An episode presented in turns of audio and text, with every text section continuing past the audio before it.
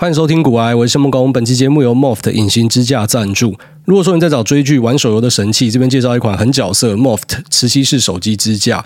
它支援 iPhone 十二、十三 Max Safe，轻松一秒吸上手机，让你可以直着看、横着看，看影片、看网页、看大盘都非常赞。那试用过后，我几个心得：第一个是它很轻，四十克的重量，有装跟没装感觉都一样。那第二个是它支架背后可以放卡片跟钞票，刷卡很方便。像我们这种出门一定空手的人就很适合。那如果说你是奶油手的患者，三天两头手机就摔在地板上，那你需要 Moft 的双倍磁吸保护壳，它有一点五公尺防摔，镜头边框还垫高三公分，从此手滑就再也没有问题。它磁力是原厂保护壳的两倍，那搭配刚刚介绍的手机支架，吸的又稳又好看。厂商还贴心的做成半透明的设计，大家就会知道你拿的是 iPhone。低调奢华呢，最怕别人没有注意到。搭配天风蓝的磁吸式手机支架，整个看起来非常有质感。那想要成为制霸宇宙的潮潮，只要输入 G O A Y E，马上享有八五折的优惠。那更赞的是，现在全馆满千就直接免运。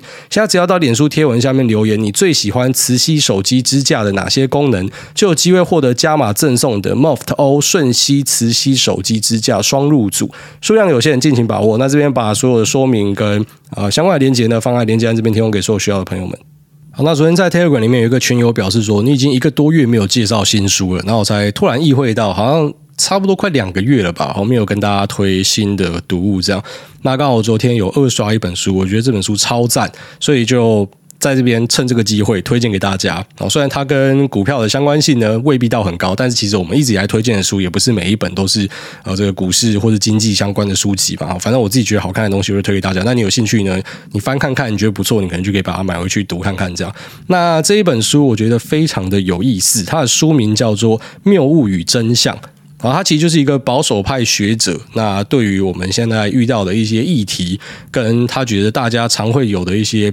认知的偏误跟谬误呢，他就把它拿出来一一的跟大家说明。那你从这本书也可以比较明确的去了解一些我们讲说保守派他们对于一些事情的立场。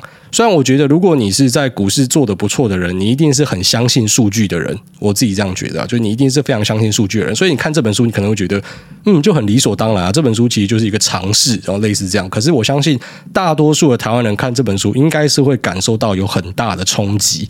那为什么是这样呢？因为我自己的看法是，我觉得台湾的主流民意其实是比较偏所谓的左派跟自由派。那这边不要误会，不是说什么左派就是坏坏。我知道现在在呃这个社群媒体里面，可能有些人就会主张说，好像保守派是至高无上，那左派就是一群低能左胶或什么的。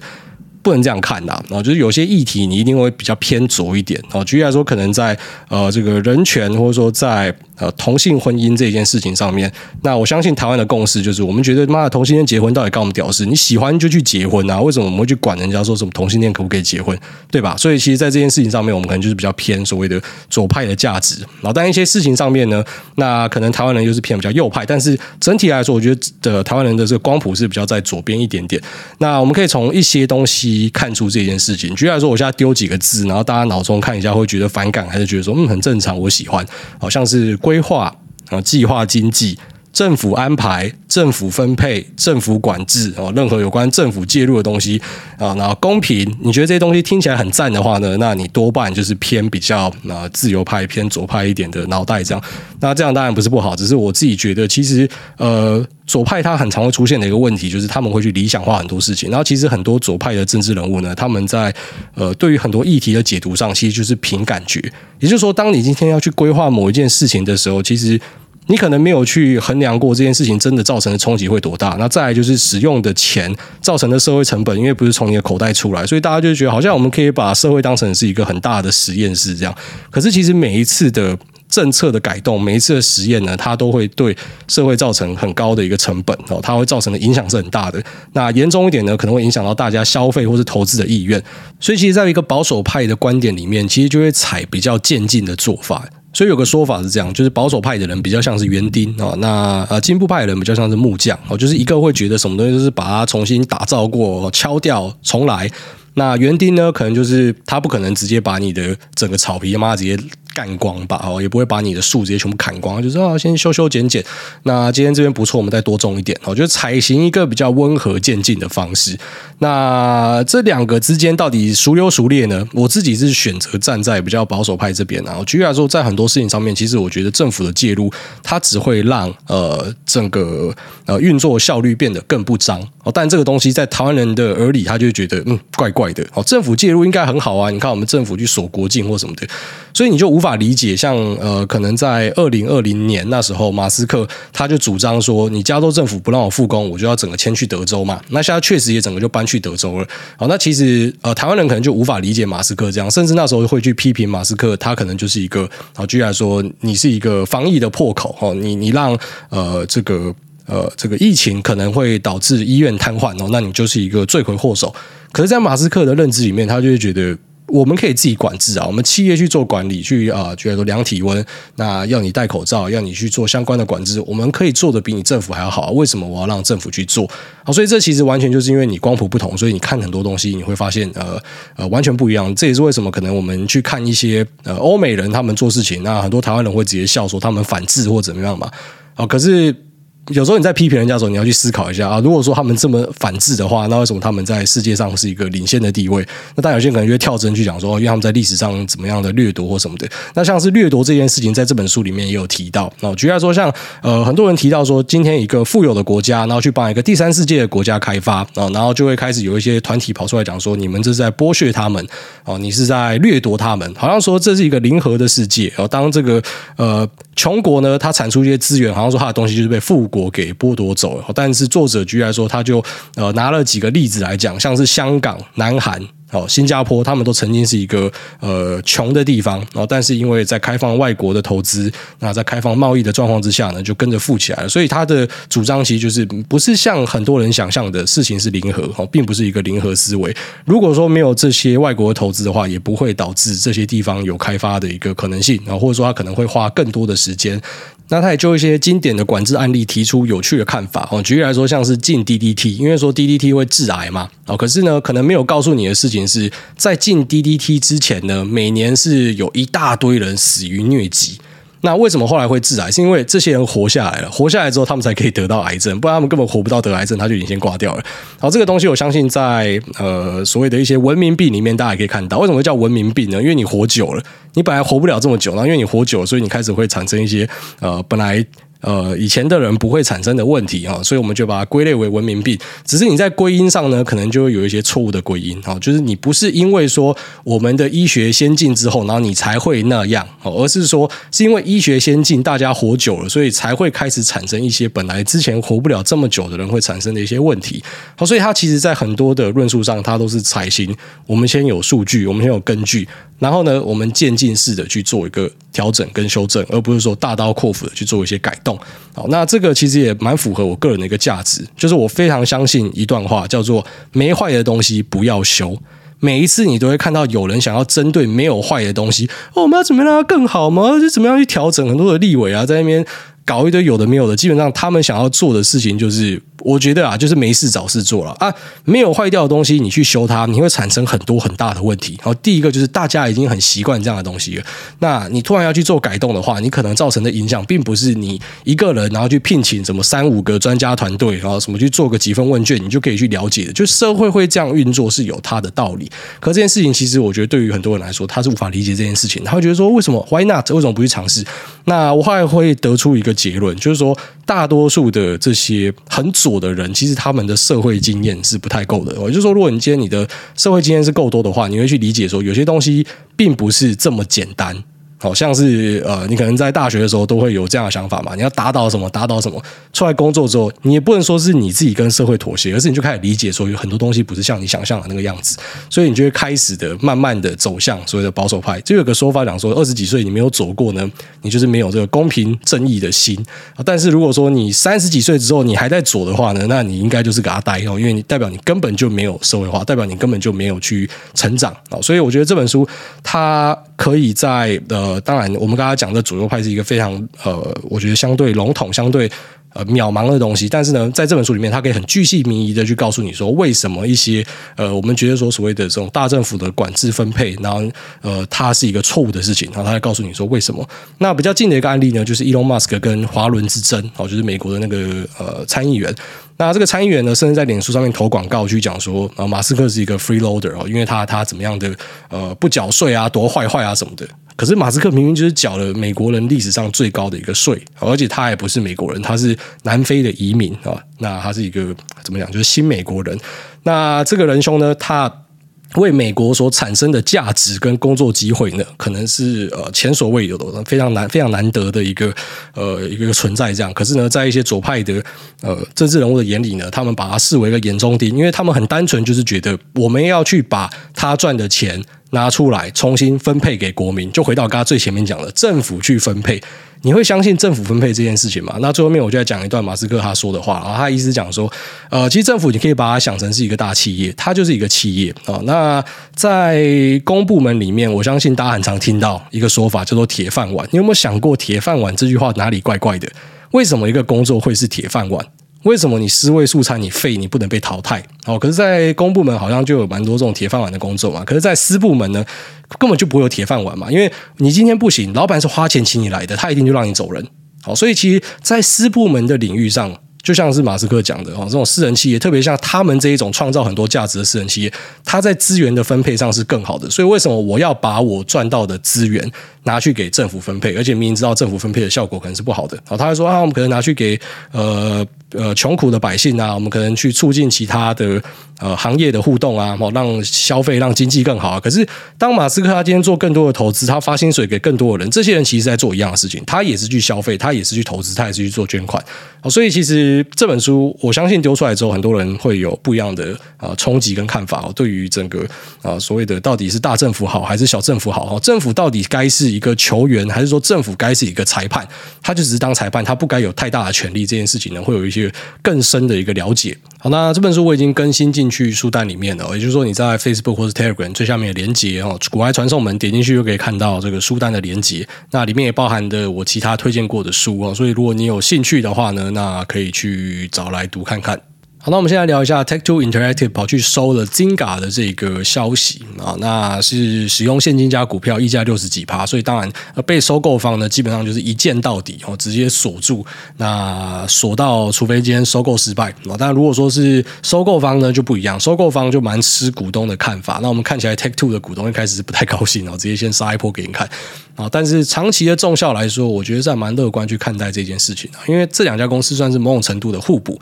Take-Two 它有很强大的 IP。然后这家公司，如果说你是节目长期听众，已经听过好多次了啊，因为我很喜欢这家公司，我很喜欢它旗下的游戏，我很喜欢它的 GTA 系列，那我也非常喜欢它的《碧血狂杀》系列啊，那可能很多人都有玩二 K 系列，这都是他们家的 IP。那它的弱项呢，可能就是比较偏这个行动装置这边啊，虽然之前有尝试过在手机上面有出过这个 GTA 呃 Vice City 啊，那还有呃这个 San Andreas 都有在手机上面有推出过。那 Zynga 这边呢，它的强项就是行动装置哦，然后还有。它比较知名的地方，应该说现在啊、年轻一辈可能未必会知道，可是呃三十几岁、四十几岁的人一定知道这家公司哦，因为它就是以此闻名的，就是以前的 Facebook 游戏。如果说以前你会在 Facebook 上面去玩那一种，就需要去邀请别人的那种社交型游戏，像是什么啊、Farmville 啊，什么农场物语啊，那一些打牌啊，一些呃什么赌博机啊之类的啊，扑克牌什么，那个都是他们家的游戏啊，他出一大堆这种社交型的游戏。好，那他这一次的这个收购股价弹起来嘛，但之前你看到它股价一路往下跌，其实蛮大的影响是因为呃那个苹果的 ATT 政策啊，就是它开始让用户可以去选择我要不要去把资料给广告商看，所以很多人下意识就直接选择说不要嘛，所以呢。透过以前他们善用的所谓的 IDFA，哦，就是你每只手机里面都有一个广告识别码，就是你自己的这是机子的识别码。那透过这样去呃由第三方广告这边投广告来获利的这种社交型广告模式呢，其实已经呃开始去式微了。哦，所以其实呃在这一波的收购之前呢，Zinga 是属于一个相对弱势的一个局面。所以我在想，这也是可能是 Take Two 的股东他。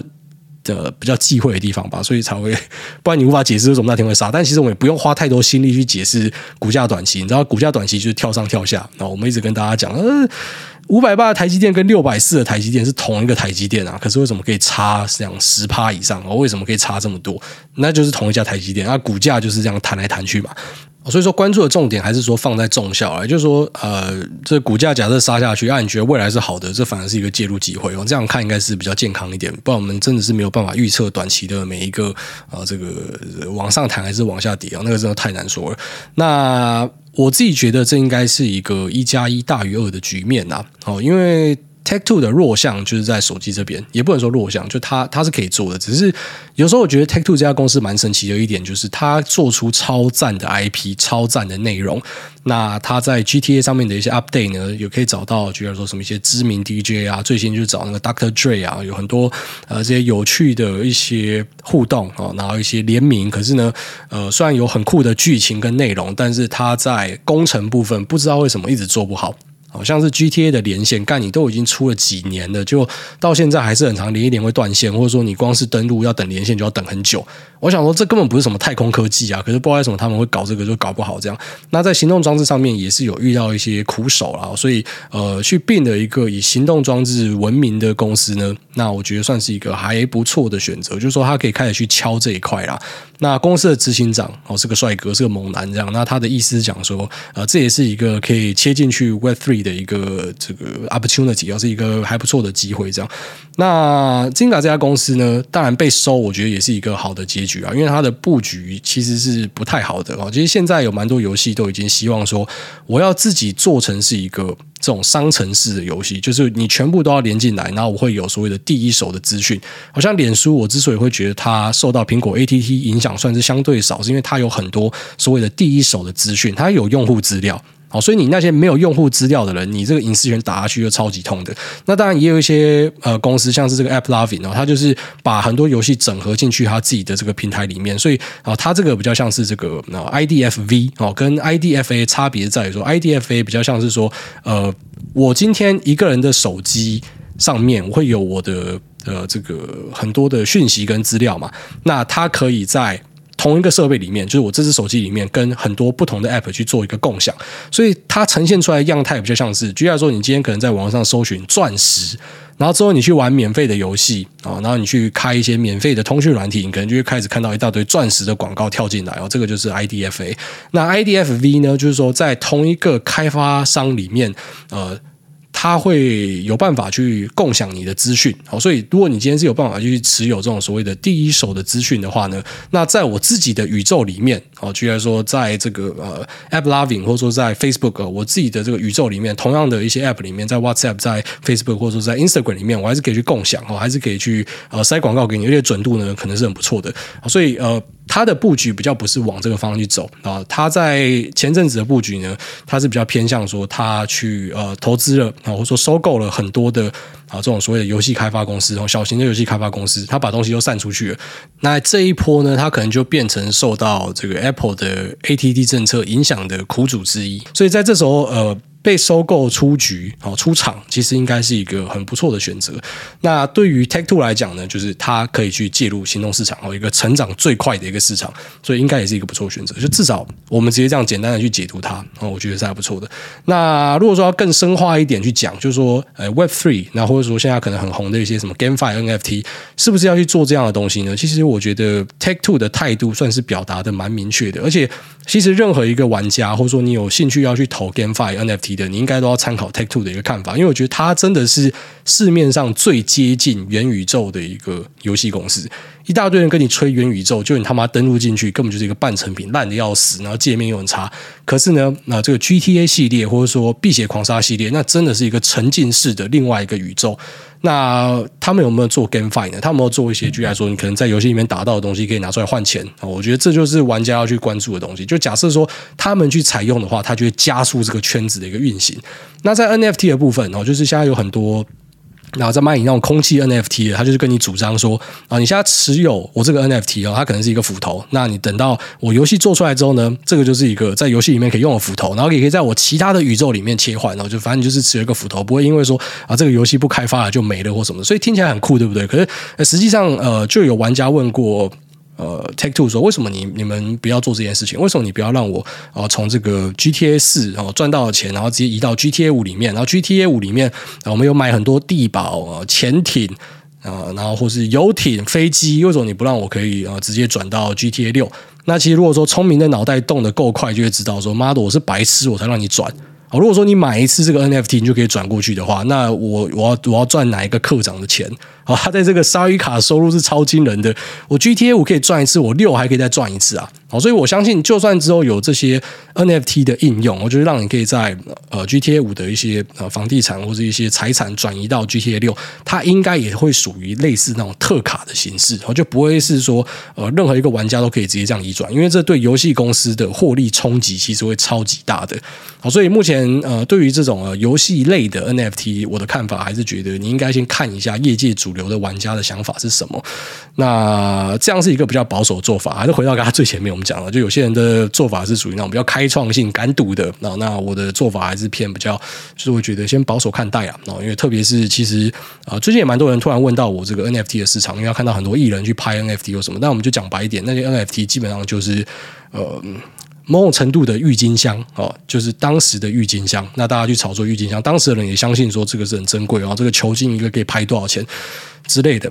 那当然，如果说里面有些 NFT 它真的有提供赋能哦，就是你可以在持有这个 NFT 之后，然后实际的去获得一些共享收益，或者说啊，实际的可以有一些啊游戏或是。呃，一些社交的场域上的人是可以参与的话，那这东西可能是有价值的。可是目前其实蛮少看到这样的一个状况。然后，对，我顺便借这个机会跟大家聊一下这件事情。好，那我们来跟大家聊一下目前台股的状况啊。其实台股。很明显看到一个点，就是说开始有跟上美股，在高成长股的部分，然后一些比较高价的 IC 设计。今天讲的不是那种大型 IC 设计，而是一些可能二线，然后估值偏高的，或者说一些 IP 呢，那他们可能遇到一些无情暴杀，然后开始有一些比较大程度的下跌，也就是估值高的东西率先被杀。这个部分跟美股算是还蛮重叠的。那一些比较偏保守的资产，然后一些传产、一些金融，那或者是说呢，最近有观察到 Mini LED 的。呃，相关的持股未必全部都是有切到很纯的 Mini LED，应该说整个 LED 族群啊，因为它在二零二一年的表现呢，属于比较呃软屌哦。那他们现在开始有一些动作哦，这个是我观察到整个市场都有一起在动，好像是什么鼎元光弘，那做 SMT 的台表科哦，红旗九元、亿光或者说富彩哦，这些东西其实在这几天你都很明显的观察到资金有丢进去，那这些资金丢进去的目的。是因为看好，然后举例来说，像是 DSCC 有一个呃预估是讲说，呃，在二零二二年我们可以看到 Mini LED 有一个非常强劲的成长，然后开出来那个成长率超吓人的哦，好像在平板的部分呢，开出来的数字是告诉你会有八十趴的成长，笔电呢有一百五十趴的成长，听起来很屌，对不对？但其实实际上那个量没有很大，哦，就是他去估说 Mini LED 的平板是九百七十万台，那笔电是五百万台，所以其实量的本身是少的，然后是少的，但是当然就可能有一些想象的空间存在啦，那更高几率可能是因为这些族群的啊估值相较起来啊，基期相较起来，其他的是属于比较低的啊，你不一定可以说它是便宜，但是它绝对是比较低的，所以可能资金就往这个地方去塞。那跟美国目前发生的状况很像，然后就是开始去塞一些相对保守的，然后塞一些大权值，所以目前市场的主旋律，其实在啊这个美国跟台湾其实是呈现差不多的一个状况。那我觉得关注的要点还是。是去看二零二二年成长性在什么地方？那今天有跟大家提到说，呃，MLCC 的呃这个 Compound Annual Growth Rate 呢，可以落在。未来的两年都是二十几趴，这就是一个观察重点。那投资的标的呢，可能就落在日本，然后少部分的台湾跟美国的公司。那再来就是电动车的成长性是非常好的，然后电池的成长性是非常好的。那现在 Mini LED 的成长性也是非常好，但是要注意量是小的。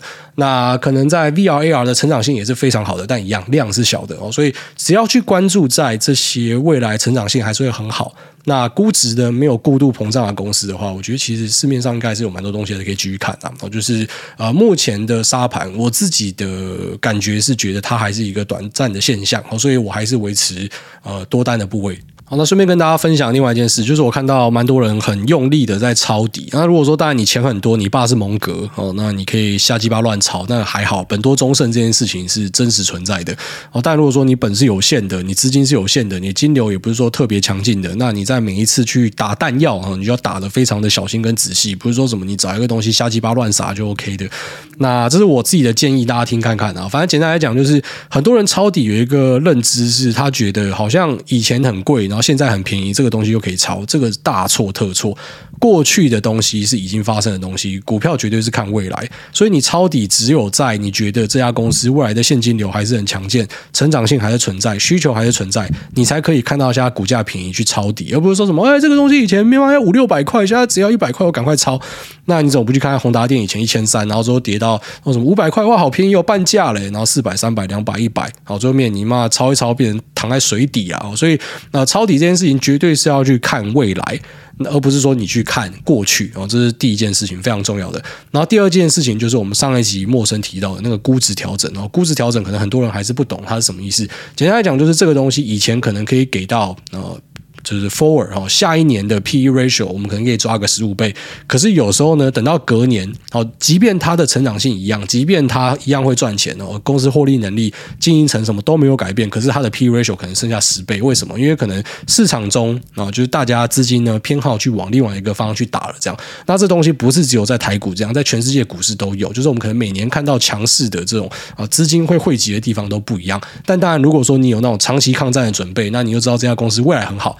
你还是可以去抄哦，只是这个抄底的细腻度是有有差差距的。就发现蛮多人抄底是，他就是看到哦比之前便宜就去抄哦，这个可能是比较危险的，可能是被过去两年的美国市场好像什么东西跌下来就是无脑捡给养坏了。当然我们不排除呃今年搞不好又是一个无脑捡的年，搞不好是这样。可是如果不是怎么办？因为就自己的经验，呃不是每年都这样，之前好几年都不是这样哦。在疫情之后这几年真的是很特别啦，所以呃就算你。居然说，在这几年啊、呃，有幸的赚到很多钱，可是同样的心态，呃，在之后假设遇到一个事与愿违，你是蛮高机会会把之前赚的东西一次给输回去哦。所以在这边还是要跟大家提醒一下，就抄底是一个很小心的过程，而不是说什么我看蛮多人都很嗨啊，今天抄到，然后隔天反弹就说哦，这好可惜哦，昨天没有买多一点。妈的，我从山顶上就听到很多人这样讲了，到现在山底已经到了山底了，然后你在那边看到说哇，这个。然后昨天反弹，然后今天哦干就开始后悔说怎么没有多买一点。因为搞不好一个月之后又有一个更低啊，就跌到山谷里面去了，所以不要有这样的想法哦。你不是去赌说隔天会涨或什么的，这是一个很低能的想法哦。如果说你一直抱持这样的想法，真的会蛮危险的。好，那我们就进入 Q&A 的部分。第一位掉两枚纸板，他说：“我苗我骄傲，爱大安安五星吹喷优质好节目。同为苗栗国长大的我，代表客家子弟们感激挨大争气为我大苗栗国争光。小弟入市场一年半左右，目前市场部位大约美股跟台股各两百多万，两边大。”盘 ETF 都二十五趴，那剩下主动选股以大权值为主，配几只中小型题材股，获利美股目前大概是二十五趴，台股因为今年下半年才加入主动选股，获利大约十趴，美股打算继续大权值为主，每逢修正就加码。那台股的部分会涨的主动选股就分批右侧加码，但因为台股的绩效不如预期，想尝试一点部位做杠杆，但因为本身还没有操作过单笔百万以上的交易，这样挨大会先建议。从融资或是个股期货开始小量试单吗？还是就暂时不开杠杆，先单纯把看好的个股的现股部位拉高就好？那台股的个股目前有十只左右，以目前的现金水位是否太分散了？该集中一点。那感谢诸位，那也借用癌大的留言板宣传二月要演出的一个舞台剧《四把椅子剧团的好事清单》，其中演员林嘉琪是家兄，也是癌大建台的学长。大家平日炒股辛苦上下班，一到周末只想放空，却不想虚度光阴。那么进剧场看戏，轻松的放声大笑也是不错的选择。那也请癌大替我跟最近刚生下家里两只小孩的太太，用您充满磁性的嗓音说：“老婆辛苦了，Love you。”那最后祝艾大全家平安，Happy Lisa，Happy Life。儿子健康长大，秋口掉牙没直白。好，这个非常感谢你的祝福。那呃，你前面提到说台股绩效不如预期，所以想要尝试一点部位做杠杆，这段描述本身就是前后矛盾。绩效不好的人绝对不要开杠杆。杠杆就是加速哦，直接这样想就好。所以你今天绩效好，你杠杆你就可以期待你可能可以加速获利。虽然可能呃遇到回吐，因为你开了杠杆，所以心脏反而承受不住，那是题外话。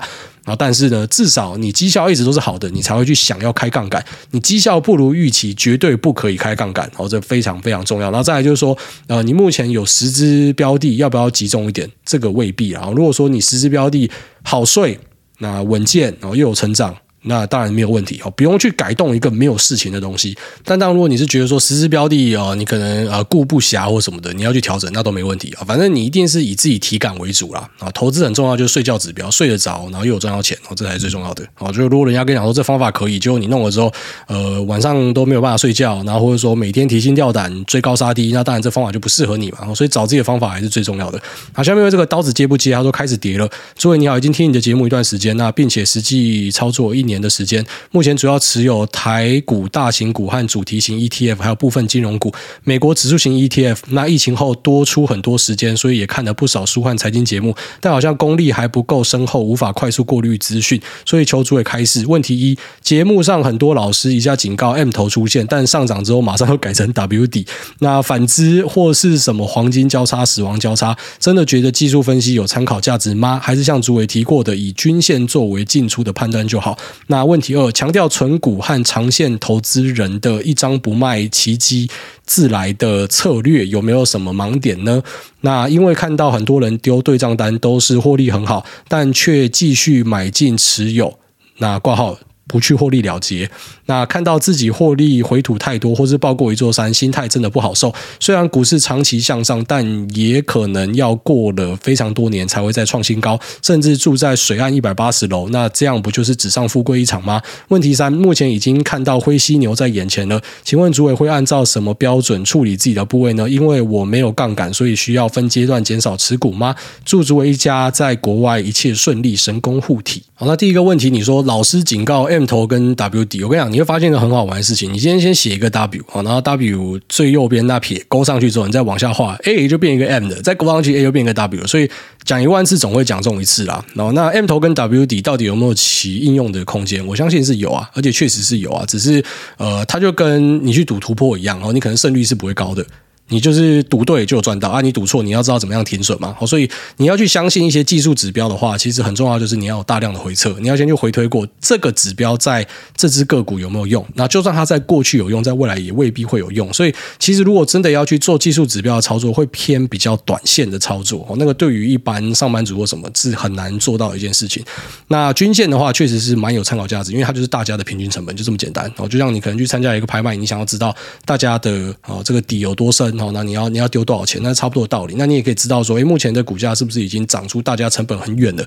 当然不排除它会像什么航运股一样变成一个呃飙风飞车哦，是有这样的机会。可这样东西很罕见嘛，可能就是久久才出现一次，所以你会知道说，诶，今天乖离过大的时候，可能我要稍微看保守一点哦之类的。所以均线我自己觉得比较实用啦。然后再来就是呃强调存股跟长线投资那些一张不卖，奇迹自来的策略有什么盲点？你自己刚刚不是就讲了吗？你说你自己呃有遇到那种获利回土太多，然后抱过一座山不好受，所以如果是你，你会去丢你的对账单吗？不会吧，你就不会丢啊？那会丢是这样，就是他可能就是刚好压到那些可以一直往上走的嘛，所以他就会丢嘛。所以他某种程度来说，就是一种幸存者偏差的展示嘛。然后就是你压对了才会贴嘛。啊，如果你今天存股是存错资的，一大堆那种以前的存股这边跌烂的，那个就是不可能会丢出来嘛。哦，但是你说长线投资跟存股这件事情可不可以做？我觉得还是可以，只是存单一个股。哦，以我的立场都觉得很危险。哦，如果你是长期的节目听众，知道说真的要存，我只建议你存大盘啊，而且存。大盘硬要说还是有一定程度的危险，那万一台海战争怎么办？万一啊，你存美国大盘，结果美国衰落怎么办？好，所以其实真正真正最保守，可能就是去存。举例来说，像什么呃，呃，BlackRock 的 AOR 这样，因为它是一个全球配置又有股债，那它的报酬率一定就是比较软一点。然后，但它至少是全球的，所以你不会说遇到单一市场遇到什么问题，可能会有嗯，就是一些毁灭性的冲击之类的。这样的东西可不可以存？我觉得相较起来就是可以的。那反正可以存的东西，我觉得它至少要内建泰弱留强。才可以存，或者说你自己本身是一个会太弱留强的所谓的存股投资人，那我觉得可以。但如果说随便找一个东西，然后瞎存到底，这个东西适合大家吗？我还是觉得不适合。那再就是说灰犀牛在眼前的，要怎么样去处理自己的部位？你所谓的灰犀牛是说呃升息这件事情嘛？那升息在呃这个。比较近的这一次就是二零一多年的时候，然后还有比较远的，可能就在一九九多的时候，有一个升息循环，一次跌一次涨啊，所以呃。它到底是不是一个灰犀牛？我觉得看你用什么角度去解释。然后升息，你可以某种程度来讲说，就是我们经济好啊，就是发展好啊，所以呢才会需要去呃升息稍微降温一下。所以那完全就是看你用什么角度去解释而已啊。但是如果说呃升息的速度是很快速的话，那确实可能会对我们现在看到嘛，就一些高估值的标的造成一些伤害。但其实光是这样的一个论述，也是有些人会持相反的一些看法。他会觉得说啊，目前都是错杀，所以这个是完全就是看你用什么角度去解释。那我觉得其实政策面相关的东西的呃。所谓的短暂的利空冲击呢，在我自己的观点里面，我会觉得比较还好，然后它真的是属于比较还好的东西，所以呃，目前我不会觉得呃，就是有需要去。把手上的持股要什么清掉或什么的，因为至少我自己看明年啊，目前看到的一些需求、一些展望，我自己觉得是不错的。只是我也跟大家强调过了，就是它不会跟呃前几年一样哦这么的简单。虽然我可能在二零二零年结束的时候我也这样讲过，就没有想到二零二一年还是一次类似这样送分年这样。那只是在二零二二呢。呃，我还是会持比较保守心态去看。应该说，我一直以来都会是比较保守，我很少会跟大家讲说什么啊、某个东西是送分题或什么的，因为会那样讲话的人几乎都已经死光了啦。然后下面因为这个复离不要停，他说呃，关谷行库是仙丹还是毒药？那五星帮主委吹出来，二零二二升息元年。呃，选哪一支关谷行库好呢？兆丰金、第一金还是和库金？那三只背后都是政府的魔爪，选谁都一样。那二三只各投资一段时间后，看绩效再砍杂草留鲜花，把绩效差的两只卖掉，转到绩效好的那一只。然后三选奶大的。看哪一家理专比较香，就无脑 all in。你都这样问的话，我一定会跟你讲说是三啊，绝对是他妈选奶大的。那官股行库确实是就刚刚前面等下讲到那个存股，很多人喜欢存的东西啊。那其实我觉得你这三个论述，我相信市场上都有人支持。那如果真的要我自己选的话，我会。就是把三个组一起，好，我会这样，因为我一直都是主张，我觉得即便是所谓的官股，哦，就是政府有介入的银行，那在全世界也是有出包过的案例。但你觉得台湾就是跟世界不一样哦？台湾就是世界效仿的对象，台湾不会出包，你要 all in 啊也是可以，反正投资都是你做自己的选择，然后自己去承担它可能的后果嘛。好，所以以我的做法是，我还是偏比较保守一点，就是我不会去 all in 任何一只东西拿来买，或者说拿来存，哦，大概是这样。那下面为这个威诺他说。同为八十一年的小狒狒，那去年投资失败，存款剩下二十万，现在只剩下月薪六万，重新开始。那希望有一天追上诸位，然后就祝你一切顺利，然后不要去跟任何人比较，你不用跟我比较，你也不用跟别人比较。我分享一下，以前我在大学的时候，我也很喜欢跟别人比较，我就是。我们大学的时候，学校里面有很多那种有钱的学长，那他们每次来学校呢，就是开名车。然后那时候你大学不懂事嘛，那你就骑一台摩托车，你就会觉得干超羡慕他们的，很帅或什么的。那当然你长大一点就知道说，啊，那就是他老爸比较有钱，就这样而已。但我不会是一个 hater 哦，其实我很少去啊嫉妒或者说去恨人家，但我就会觉得那时候真的花很多心思，去啊说看这些学长的脸书啊，希望有一天跟他一样啊什么的。然后就会发现说，其实每个人的轨迹都很不一样哦。举例来说，像我以前是呃。做那个学校特别做的，就老师把你排在讲座隔壁，羞辱你的那种位置，然后后来发现说排在讲座隔壁没有屌用，就把我塞到最后面，就反正你就坐最远就对了。那以前在国中的时候也被同学欺负过哦，那现在我自己回头看我的发展都比他们好之类的，但当下你会怀疑自己，就是说我到底是不是人生中的废物？为什么大家会讨厌我？我明明就没有干嘛，为什么大家会不喜欢我？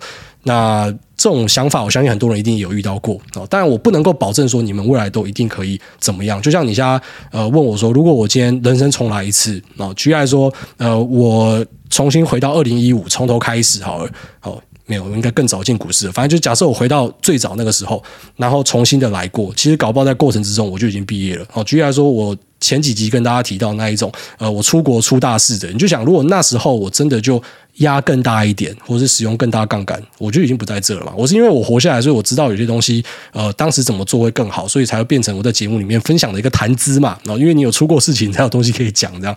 好，所以呃，每个人的机会跟他会遇到的事情，真的都很难讲哦。就是你搞不好，举例来说，你很快就超过我，就你两年之后又又衰落了或什么的，或者说，哎，假设我现在看起来好好的，就我一年之后就就不见了，我可能压了某东西就不见，这都很难说啊。所以真的不要去羡慕跟别人比较哦，你需要的一个。认同是你的家人的认同，你老婆的认同，你老公的认同，你小孩的认同，你家狗的认同。只要他们觉得你是个好人，你就是个好人，你根本不需要跟任何人比较。好，下面这个奇美刘德华他说：“永康三宝爸出现，EP 一九一，那五星潮吹吹上天，八月初将四十万台币付委托。”二十万打 Tesla，二十万打 Nvidia，那目前获利都四十趴左右。以前乱买台股和台指期亏损的都赚回来了。那特此感谢挨大带我经历了七百到一千两百三的特斯拉，两天杀两千美的获利回吐都是很棒的历练。我老婆的一句不是会涨回来的，让我惊醒梦中人。那真的是要莫忘初衷。所以呢，Nvidia 这次下杀获利回吐两千美还是持续抱着。那而 Tesla 获利出场的资金，等着诸位说的不。再创低的观念啊，然后又正式的接回来，但是一月三号赚一千五百每，三天一月七号又吐完，真的是蛮有趣的。请问诸位，资金才四十万，好像也没有什么好减码的。是否在第一天下杀的时候放空一口微型小纳？那当获利回吐的时候补些资金回来？很感谢竹伟给的经验跟教导。那以下想送一些绘本给小竹伟，像是《生气王子》《勇敢小火车》这两本都是呃我老婆孩子们喜欢的绘本。祝福癌大阖家平安，事事顺心，旅游平安。P.S. 在私讯邮寄地址，我没有办法私讯你的留言呐。啊，当然我去找这两本绘本来来看一下，非常你的推啊，非常谢谢你的推荐。然后你说要不要？在下杀的时候去放空微型小纳哦，这个就是我常跟大家提到的，特别你今天是小资族的话，绝对不要对冲。你以为你在对冲，就实际上你是双八哦。因为首先是微型小纳，当然它跟特斯拉、NVIDIA 有一定程度的关联性，可是也是蛮高几率。举例来说，特斯拉跟 NVIDIA 是下跌哦，然后你想说啊，我今天空纳斯达克，我就可以对冲把它补回来嘛？结果刚好纳斯达克是上涨哦，就是它可能成分股里面就特斯拉跟 NVIDIA 是下跌，那你就是双八哦。所以呃，除非你今天资金很大，然后或者说你有跑不掉的状况，你才需要去做对冲。那对冲呢，也是要找关联性更高的东西哦。那其实一般人来说，我觉得不太需要做这件事情哦，除非你今天是资金够大，或者说你单纯就是想帅一波，觉得自己是一个对冲基金的操盘人，你要做一个 long short 的组合，那才去玩看看。然后不然，其实真的对于散户来讲，最好的避险呢就是减码，而不是说去想办法对冲。那下面为这个喵仔女儿宝，他说卡通歌曲好好听，五星吹寒西舔抠。那感谢诸位节目听了一年多，不仅是股市有小赚一点，还有一些坏坏人生想法也被启发。挂号被导正，那感觉受用无穷，赞赞。想问最近办公室的同事很常抱怨主管，但又不想做出改变，对于这样的人放生比较好吗？那另外想再问，目前是正职工作，待遇待遇福利比公务员好一些，年终也都是还不错，唯一缺点就是完全看老板心情决定计划的延续与否。那如果要用股市来解释的话，就是当初进场的理由已经快要不见了。那刚好朋友这阵子有介绍类似性质的工作，想说属于打工仔，但月收达到原本正职的两三倍，年收可能可以多个这个九万块。那而且自由，唯一的缺点就是有年龄极限的问题。那想请问诸位的意见。那祝大家都可以买低卖高高，诸位一家平安顺心，秋果继续干你娘。好，那个前面先谢谢你的吹捧，然后再来就是说。呃，你遇到很烦的同事哦，那到底该怎么办？一直在抱怨主管。其实我自己会去远离那一种呃很多负面情绪的人，因为负面情绪真的会传染。它真的会影响到一些比较敏感的人，像我自己就属于很敏感的人，所以呃，虽然表面上看起来对很多事情是不在乎或什么，但我是那一种，举例说，我今天假设连续看到很多个可怜的流浪汉，我会直接在街头他妈开哭之类的，我也没有办法去看到太多那样的东西。所以我今天如果一直被你洗一些很不好的东西，我可能一整天就会在想这件事情，那我也会去很三八去想说，那我要怎么样呃帮忙你去解决这件事情，所以它会影响到我。所以像我自己对于这种人，我都直接放生哦，因为我觉得呃像我自己如果今天遇到问题，我很少会。会抱怨，我会直接去改变，我会直接去做一点什么东西。如果发现我改变不了，我就走人嘛。就我很少会去把情绪外溢啦，所以我想说我自己就不会这样。那你们这样做干嘛？当然有些人他可能也没有任何的目的，他就只是想要抱怨一下，他也没有要你给他任何的什么意见回馈。因为像我老婆有时候就跟我讲说，我就只是跟你抱怨一下，你干嘛那么认真？好像没跟我讲什么，我就超认真回他。那我就觉得没有，因为你只要让我听到，我会觉得我就要解决问题啊。好，所以。可是因为有个性的关系啊，所以我会呃选择去避开这样的东西。但我也会建议大家避开，我就只能用我自己的想法去给大家建议嘛。然后再来就是说，呃，到底要不要去换工作？因为你就讲进场的理由已经不见了，所以就直接换，就这么简单。哦，就不要去犹豫，或者是说丢毒啦。有时候你在那边呃原地在那边转，然后转一转就发现哇，又过了好几年。我一个朋友一直想要换工作，然后他已经干到。他是那个品牌在台湾 sales 的 top，可是他觉得哦，薪水就没有很好，一直说要换，讲了三四年之后才才换这样。然后，那换了之后，当然下到新的工作未必会觉得一定是比较好或什么的。可是我觉得，呃，当你今天觉得要改变的时候，赶快去改变，会比你在那边拖，然后你就发现说干三年又过去了啊来得好。然后所以直接直接换应该是比较好的。那下面一位这个 metal 零八一一八三，他说。大安最短的男子，然后干你娘！这个留言留太长了吧？哎，你们说留言稍微空一下，那太长了，念到他妈嘴干，我一直暂停喝水。他说五星吹爆吹到你高潮又一波，那真心推荐优质好节目。那去年就听朋友说有个古癌的节目要去听，受益很多，可是又一直当耳边风，刷刷刷就扫过。那直到有一次真的无聊去听了，才知道原来朋友说的都是对的。那也推荐朋友二话不说，先绑起来直接给他耳机听。那新的一年祝诸位全家这个新年快乐，事事顺心，买空。赚多卖空跌爆，广告接不完。小弟是今年才入市的二十五岁小菜鸡。那想请教诸位，一直听说二零二二年要升息，升息不知道会不会因为升息外资减少，那造成大盘下跌，或是没有买卖量呢？那请问诸位，大盘一直创新高，会不会可能物极必反，加上升息等其他因素，一口气被打下来呢？那想请问诸位，关于升息对于台股的影响有什么要注意的？那还是有什么我没有注意到事件呢？那明年大概有一笔五十到六十万的资金要投入台股，也参考了诸位建议的七三分配，那是还没有很明确的抓出七十的资金是多少，预计分别像。投入这个零零六二零八跟零零五一，那希望可以像诸位说的，尽量吃到全市场。那也想再从零零九零零跟零零五六里面抓出一两只高股息的标的投入，然后跟再投入一两只金融股，都是打算做长期的。知道主委曾经说过不建议存什么高股息或是金融股，可是穷家子弟的本金得来不易，所以更珍惜。想请问这样会不会太过于分散，导致资金不够集中，效果不好？那或是有什么不妥的，想请主委开示或是观念校正。感恩再感恩。那后面也想过要继续投入美股大盘，也担心资金这样会不会太分散。那想请问主委有什么建议或是指教呢？那今天台股创新高后又被打下来，真不知道该继续等它，还是也跟着进去市场抽插。那第一次留言就献给诸位了，希望可以被抽到。如果没有，就每次都留。希望诸位呃之后可以再开一个节目，替大家回答各式 Q&A 来普渡。各位在股海浮沉的小菜鸡们，那直接开启抖内账户，让大家可以用新台币之力来增加诸位的录制动力。那真心感谢诸位的良心建议，然后后面是吹捧，然后赶快办粉丝见面会，谢谢乘一百。OK，那我知道很多人都想问这个问题，就是分散跟集中到底哪一个好？但其实这个问题是，呃，我今天如果要讲白一点，我就说它是一个干话问题啊。因为如果说你知道什么东西叫大数法则的话，你就会知道，呃，如果说是 all in 一支标的。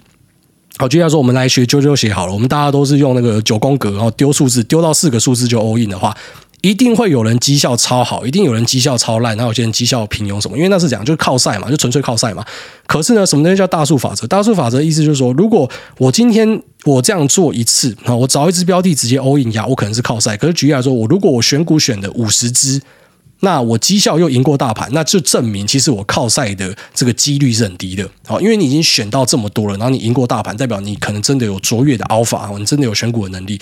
所以其实根本就不在于说你分散还是集中，你懂我意思吗？就如果说你今天是有卓越选股能力的，你选少跟你选多。哦，理论上你可能都还是会赢过大盘，只是如果说呃你可能呃选多之后，然后你发现有几只特别好，你把资金浓缩回去，好，然后希望可以更卓越的绩效，那是另外一回事。可是其实啊、呃，如果你说选多跟这个选少哦，就集中，到底哪个绩效会比较好？这个问题根本就是问错了啊！因为呃，如果你是完全不会选股的，你你怎么样选都是赔钱啊，你懂我意思吗？所以其实呃，照你的做法，我觉得没有问题，我听起来没有问题哦。就是你七成要丢啊大盘的 ETF，而且你还蛮讲究的哦。就是你知道六二零八只有抓到五十只嘛，那零零五一还有再抓到后面一百只嘛，所以你你自干一个一百五十只的啊，就去囊括台湾呃加权里面一百五十只，等于你是更完整去追踪加权指数，这个是很聪明的想法嘛。那再来就是说，你要去买一个高股息的啊，然后跟金融股，这也不是不行。然后有些人就喜欢配息，这个我从头到尾都不会去批评或什么的。我跟大家讲那个股息的观念，只是跟你说，你要知道它的本质是什么，就这样而已。但是有些人喜欢高股息的东西，不是说不可以买，可以买啊，当然都可以买，因为投资最后面就是帮自己负责嘛。所以这样做你觉得 OK 就没有任何的问题。好，大概是这样。那再来就是说，诶，台股创新高又被打下来。当你问这样问题的时候，你就回头看八千点、九千点、一万点、一万一、一万二，其实每次。到一个新高，大家都说会被打下来，啊，最后面就一路就上去了。而且台股真正的报酬不是看加权指数，是看还原全息的报酬。因为台股的特色是配很多的这个股息，然后所以其实把它还原回去的话，台股实际上现在是在三四倍以外的地方哦，就是台股应该是三四万点以上，甚至根据多拉王的资料，如果你追溯到更早以前，搞不好已经破什么十万点之类的。反正呃，整体来说是一个非常棒的市场，所以呃。不用去太讲究，说，哎，现在创新高跌回来怎么办？哦，应该就是你要持续投入，就解决这个问题。好，那这节目先聊到这边，就这样，拜。